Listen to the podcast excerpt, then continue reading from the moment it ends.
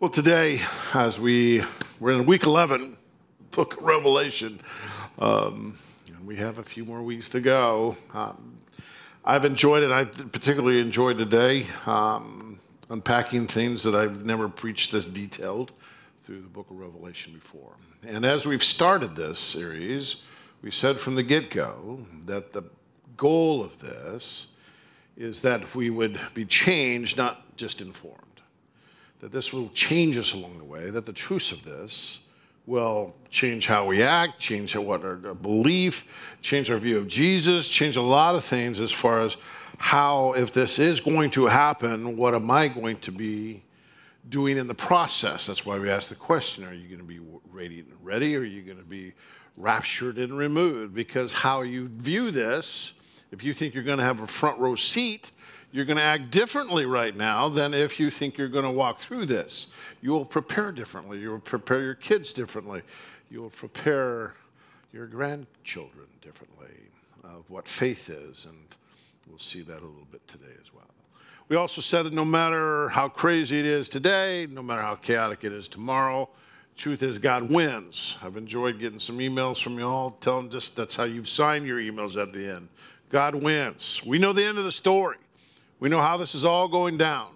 And so that should encourage us because this day of the Lord, it's going to be glorious, but it's going to be horrible all at the same time.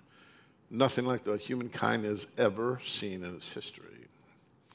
Throughout the book of Revelation, we've had this divine paradox where God is just busily trying to save his people from his own wrath. He's given opportunity, opportunity. We'll see that, that, that window begin to close even further today. And last week we talked about the victory. The victory is, is ours because we're chosen, called, and are faithful. And today I want to focus in on this truth that God is the ultimate avenger. Not like the Avengers on the TV or the movie theater, even though I saw an Avenger had a big A and a big red shield, but then it had a crown on the corner of the A. I said, that's pretty cool. You know, but I don't think God would wear that. But God is the ultimate avenger when it comes to this stuff, and we'll see that throughout scriptures today. So the question I want to ask us to ask ourselves is this: What would you do if the entire world, as you know it, stopped? Now you're going to say it has the pandemic, it's everything stopped. It hasn't stopped. I mean, it's slowed down you know, there are things that have stopped. You haven't gone to movies. You haven't eaten inside very often. All those things. I mean, some things have stopped and may never go back. Who knows? Uh, with all that that is going down, but I mean, stopped. You went home and the internet's gone. You can't get on Amazon today. Some of your worlds would instantly change at that point in time. I mean, no Super Bowl, can't watch it because everything's gone. There's no power grid's out. Now I'm saying this, I don't, I don't want any of that stuff to happen. I don't want the stock, stock market to, to fail and employees losing their job and employers losing their business. But what if everything we know, from from comfort, leisure, entertainment, recreation, boom, shut I'm thinking that that would put us under some stress because I think we are more tied to those things that we want to care to admit. I think we are really, if we're honest, uh, I mean, I like my luxury. I like my entertainment. I like the fact I got a big screen TV and maybe watching the game today. I like, I can, I enjoy comfort. I do enjoy comfort. I mean, I, but how tied I am to this. Because in the book of Revelation 18, chapter 18, it's all gone. And I think we're tied to it because when I hear people talk about, well, when I get to heaven, is it, it going to be like eternal skiing? Like I'll be skiing the slopes of Pluto? Is it going to be I can eat chocolate as much as I want, not gain a pound? Will I golf forever and eternal greens forever? Because we're always talking about all the luxury things we're going to be doing. Or I hear people talk about, well, I want Jesus to come back, but after I get married, or after I have sex, or after I have children, or, or after I retire, or after I get that new bike, or whatever, we always put, God, wait just a little bit longer. Let me experience all the comfort, luxuries, things that I want. And I think that is tied into us much more than we care to admit. And maybe it's a sobering realization of that, but when we come to chapter 18, everything that people gave their time and attention and money to were gone. Now, in 17, we talked about spiritual Babylon. In chapter 18, we're going to be talking about commercial Babylon uh, of the money. So if you have your smartphone devices or what, Bibles, turn to Revelation. We're going to start in verse 1 of chapter 18. And this is what it says. After this, I saw another angel coming down from heaven. He had great authority, and the, and, and the earth was illuminated by his splendor. Now, if you remember back in Revelation 16, we talked about the bowls being dispersed, that there was the bowl, the fifth bowl was everything went dark. Darkness fell on the land, on the entire earth. So many commentators said that that's the setting of this. So can you imagine darkness everywhere and all of a sudden this angel in all splendor where all the earth could see? And it says there in verse 2 with a mighty voice, he shouted, Fallen, fallen is Babylon the Great.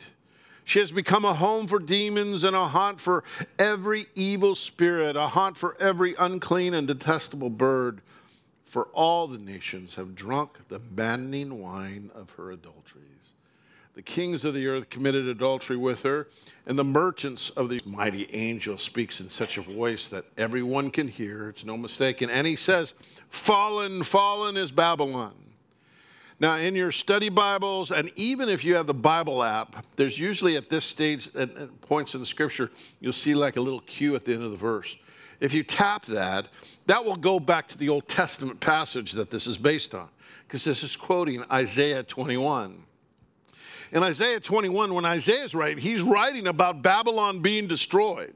But it's the Babylon of that day. But like many prophecies, it's not only speaking to times that are, they're in, but also times that will come because this destruction is worse than Isaiah ever predicted it to be. Because Babylon, will become this hangout for demons, if you will. Remember the 200,000 demons that showed up, whose mission will be to inspire extreme wickedness, sexual immorality, and uncontrolled luxury. Babylon's sin is that they were enticing others, corrupting others into their sin. That was the draw. Religion had its draw, but materialism, money, sex, drugs, rock and roll, that type of thing, all of a sudden is the draw here. And they were causing those who were drawn in to sin. When I'm studying this word, you know, passages come to mind, and also I thought of Matthew where Jesus said, and he's saying this to the disciples, says, But if anyone causes, in Matthew 18, 6, but if anyone causes one of these little ones who believe in me to sin,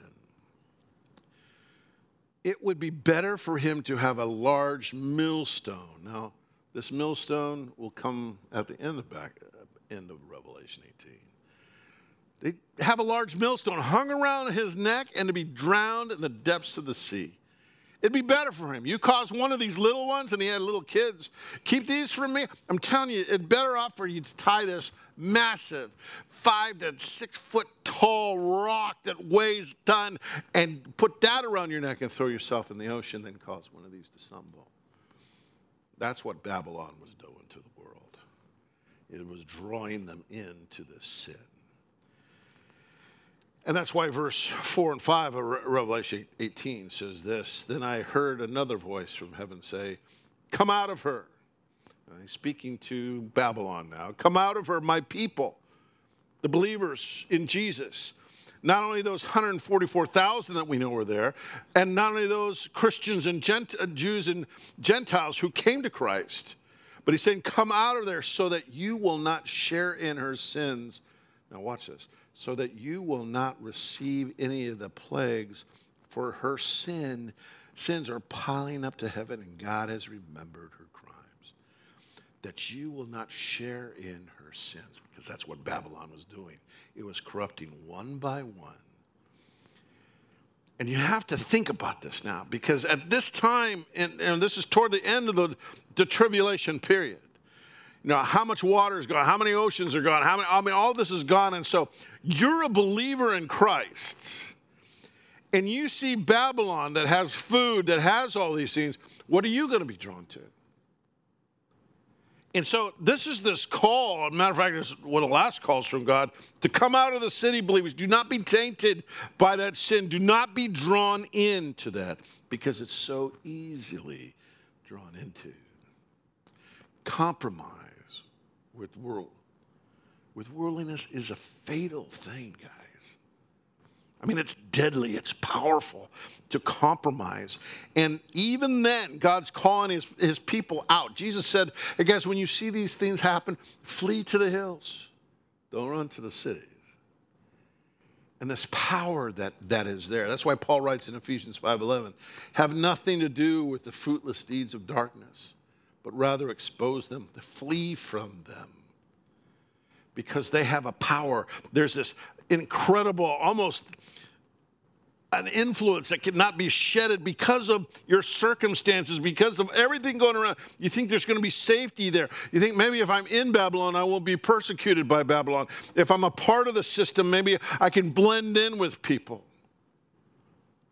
Flee, he says. Get out of the city because judgment's coming. The great avenger is coming.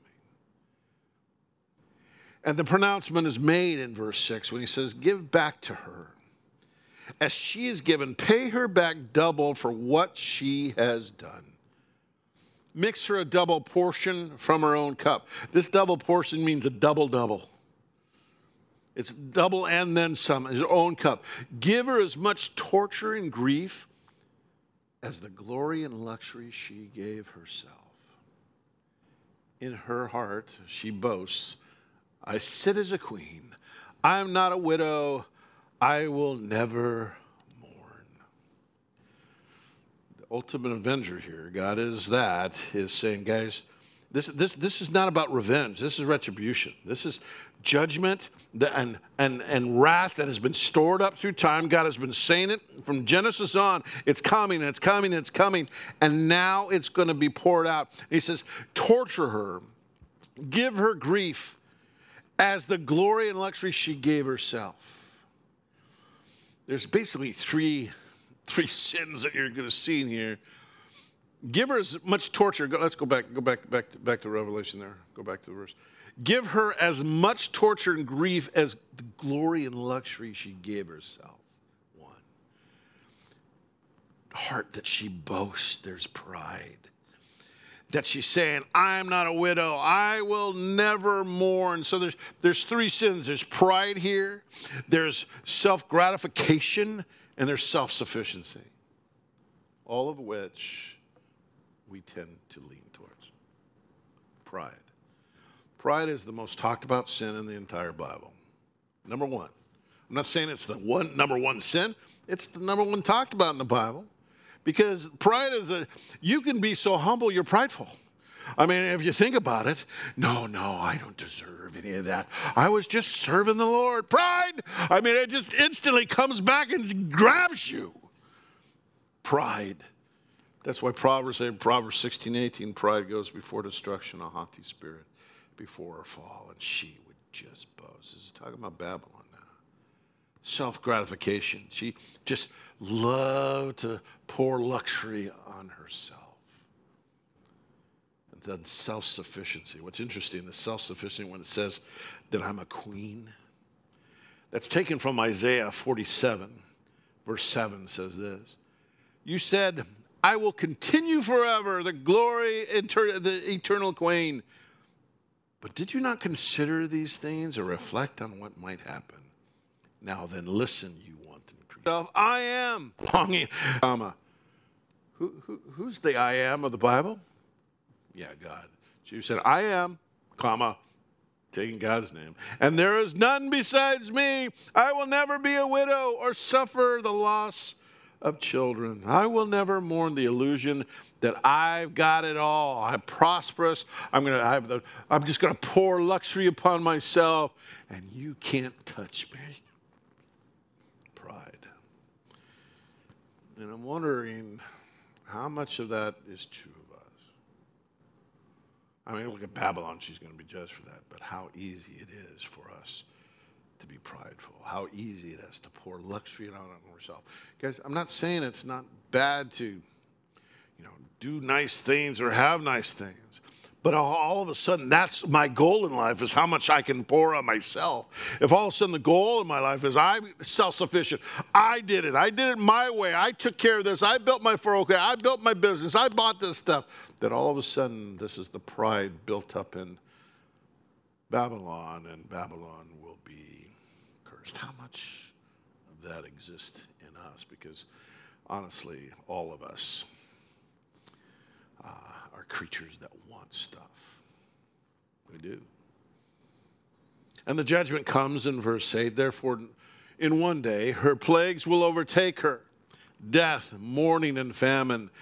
She'll be consumed by fire, for mighty is the Lord God who judges. One day, this is that one day, you'll see one hour. It's not going to be this length of time. Just like the bowls were quickly dealt out, so will this take place. And verses 9 says, When the kings of the earth who committed adultery with her and shared her luxury see the smoke of her burning, they will weep and mourn over her. Terrified at her torment, they will stand far off and cry, Woe, woe, O great city, O Babylon, city of power. In one hour your doom has come. And between verses 9 and, and verse 17, you're going to have three groups of people you have the kings, you have the merchants, and you have the, the sailors, all mourning, all weeping, all saddened that Babylon has been destroyed. And the thought hit me. Sitting in my, uh, my poker room on Wednesday, I'm going, wait a minute now. In chapter 17, religious Babylon fell, but no one mourned that. There was no crying. there was no mourning, there was no sadness. But when material Babylon falls, the kings and the merchants and the they're all mourning because none of the great city's gone. All our stuff is gone. I thought, which is more powerful? Which has more control over us, religion or materialism? I mean, religion has power. I mean, it can give you guilt, it, it can scare you, you know, there's judgment and hell and all that. But money? Paul says this in 1 Timothy 6:10. For the love of money is the root of all kinds of evil. Not money. Money is not evil. All right? It's what money does to you that's evil. You get a little money in your pocket, all, you're, all of a sudden you're thinking about what stuff you're going to buy or what I'm going to get or what I can gain. I mean, it, it's, it, it's a powerful thing, money is. Not evil unto itself, it's what it does to you. Now, watch this. It's going to prove which is more powerful because some people, eager for money, have wandered from the faith and pierced themselves for many grief. Religion couldn't hold them because money came along pulls them away.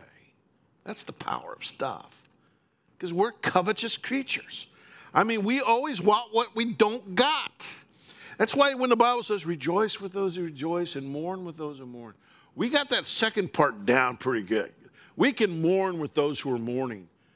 But rejoice with those who are rejoicing, who got the new car, who, who, got the new house, who got the new this, the that, the promotion, the job, the, the got what school. I mean, are, are, we really rejoicing? And we go, why did they get that? I, I should deserve that. I've done more than they should. And all of a sudden, that covetousness, which I think kind of wraps up most of the sins in the Bible, I want it because I don't got it. What can I do to get it?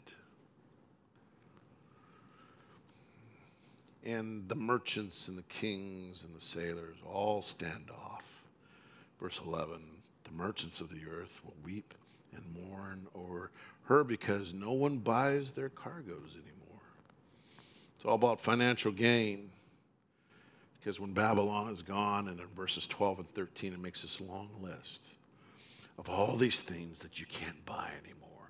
And it's from silver to spices to souls, because slavery still going on then. and none of it is to be anymore. And the merchants and the sailors and the kings weep, and they stand uh, at a distance. Because verse 17 says, In one hour, such a great wrath has been brought to ruin. Every sea captain and all who travel on the ship, the sailors and all who earn their living from the sea will stand far off. When they see the smoke of her burning, they, they will exclaim, who, who was there ever a city like this great city? And they'll throw dust on their heads and, and weeping and mourning and crying out, Woe, woe, ho, great city, where all who had ships on the sea became rich through your, your wealth. In one hour she has been brought to ruin. Uh, the great city has brought profit to many, but not, not much affection. Because it's all about the money. And God says in verse 20, rejoice over this truth. Rejoice that Babylon is now going to be destroyed. Oh, heaven, it says. Rejoice, saints and apostles and prophets. God has judged her for her way she's treated you. Then a mighty angel picked up a boulder the size of a large millstone. Remember Matthew 18, the millstone. And threw it into the sea and said, with such violence, the great city of Babylon will be thrown down, never to be found again. Now, millstone, if you don't know what a millstone is, it was usually it's four or five foot tall, it could be a foot thick, very heavy. And it was that made out of stone, so it would grind. They put grain in it, would break up the grain and go in a circle. So it was, it was huge. And so imagine this angel picking up the stone and throwing it, and just the, the, the splash and the wave that it was created. That's what's going to happen. So rejoice, everyone. And it's not just saying rejoice, it's this outcry of saying, justice has finally been done. You've been crying since Genesis. When, when, when are you going to do justice? David, when are you going to do justice? The saints under the knee the altar, when are you going to bring about justice?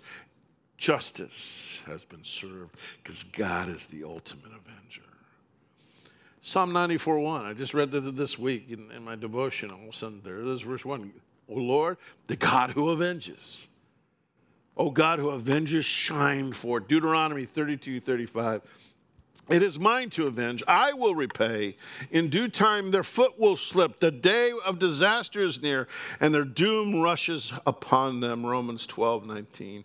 Do not take revenge, my friends, but leave room for God's wrath because he's better at it than you. Now, I know I'm pretty good at it. I mean, I, I, can think of some dang good things to do if you cross me. I mean, my brain will go cuckoo crazy for Cocoa Puffs of what to do. I mean, if you look in the parking lot out here, you've got lines where people, there was a group of what, 30 trucks that showed up out here on a Saturday. And we have it all on camera. And now I know who you are. I know who you are. Just let you know that stand out here. And they they were from some club and they just did burnouts. That's why you see all throughout the this wasn't our youth doing burnouts in the parking lot. This is this truck club that got out there and did it, tore up parts of the on purpose tore up parts of the parking lot. And I'm telling you, I've been looking for trucks for weeks. I mean, I have stopped took pictures of truck. I found one in Lodi. This is it. I'm outside. People look. Why is he taking? I'm taking pictures of the truck and the license plate. We got the video to to the police department. Destruction of property. I've thought of bad things. That when I find out when you live, where you live, I'm going to pull up in my truck and burn out on your grass until you got nothing left and say, You're welcome. Horizon says thank you, and move on.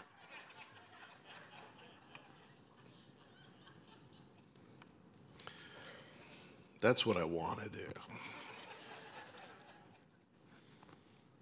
God's better at it than me. So I pray wheels fall off and transmissions blow up and, you know, stuff like that, which can happen as well. But I do know who you are now from the first service because your name was given to me. It's on my phone. Just saying. If you're listening, God's coming. Not just a kid. I don't. God can do whatever he wants. It's a parking lot. But when this millstone comes in, when it's thrown down, Babylon disappears. God is the ultimate avenger. And it ends up with Revelation 18 22, 24, which is, is really a sad passage. The music of the harpists and musicians, the flute players and tam- uh, trumpeters will never be heard in you again. No workman of any trade will ever be found in you again. The sound of the millstone will never be heard in you again. The light of the lamp will never shine in you again. The voice of the bridegroom and the bride, there ain't to be no parties, will never be heard in you. Your merchants were the world's great men. By your magic spell, uh, all the nations were led astray. In her was found the blood of the prophets and of the saints and of all who have been killed on the earth. All is now gone because God fulfills his promise. It's never in our timing. Our, God's timing is rarely our timing, but his timing is always perfect. He knows what he's doing. Babylon is finally thoroughly destroyed. All the scriptures of the Old Testament talk about it, all the scriptures of the New Testament. Now, chapter 18 says, It's gone. For God is the ultimate avenger. So, takeaways from chapter 18 are this one, God wins. We know the end of the story, guys. And when it just gets crazy, we just got to keep focusing on, okay, God still wins. And the questions I have, and it's in your notes this way, is just in what way is God calling you out of compromise with the world? That's why God was calling us believers out of Babylon. Leave there because that's what the world does. It compresses you, it molds you. That's what Romans 12 says. No longer be conformed to this world, but be transformed by the renewing of your mind. Because that's what the world does, it conforms you. How's the world conforming you? In what ways has the teeth of materialism grabbed into you that I want more, I want more? I'm not saying it's bad to have stuff But sometimes we need to ask the question do I really need that much? It's not that whether I can, it's whether I should. Do we ask that question? I'm not saying God's against us having things, all right? I enjoy having things. I enjoy getting to do what I get to do. I mean, I got tools, built a project yesterday, I work on that project today. I mean, I love the fact that I can do that. It's not that He's against those things, but how much do those things have of me? Do I own it or does it own me? Second thing, am I guilty? Are you guilty of the sins of Babylon? Pride, self gratification, and self sufficiency, that I don't need anything. You know, I pull myself by my, by my own bootstraps. I, you know, God didn't give it to me. I made it, made it myself. I did everything on my own. And how do I, what area do I need to address in my life? And lastly, in what ways do you need to allow God to be the ultimate avenger in your life? Now that I know the name, now I know where he lives. Do I, do I drive by the house today? Slowly. Um, do I do what I need to do because what they did was destruction of property? Um, do I take matters in my own hands that I really want to do? He wakes up in the morning, all his tires are flat. That's the beginning. Uh, I got a blowgun that shoots a long distance. I'm not going to do that. I'm just saying what I thought from the first service till now how fast my mind goes, Tim. What are you going to let God take care of this? All right, I'll send it to the police station. They can, they can do their job. This whole thing is still back to the question Will I be radiant and ready? Just to inform us. So, how can I take just Revelation 18 and apply it to my life today? Let me pray. Father, um, you got us dressed, you got us here, so you're not done with us yet. So I pray that you would help us to know one, why we're still here. There's something that we're supposed to be doing. What lessons can we learn from your word? How can we apply that to our family, with our friendships, in our schools, in our workplaces? That you get the glory. Father, help us be radiant and ready. Help us teach our children and our grandchildren those things. And we pray this in Jesus' name. Amen. All right, next week we'll be in Revelation 19 where the fun begins. You know, that whole Jesus dipping his, his uh, robe in blood. So, guys, we'll see you next week. God bless. Thanks for tuning in to Horizon Community Church's podcast. Our hope and prayer is that wherever you are, you would be encouraged by this message and be equipped to face any challenges that come your way. More information about Horizon can be found at www.horizonweb.org.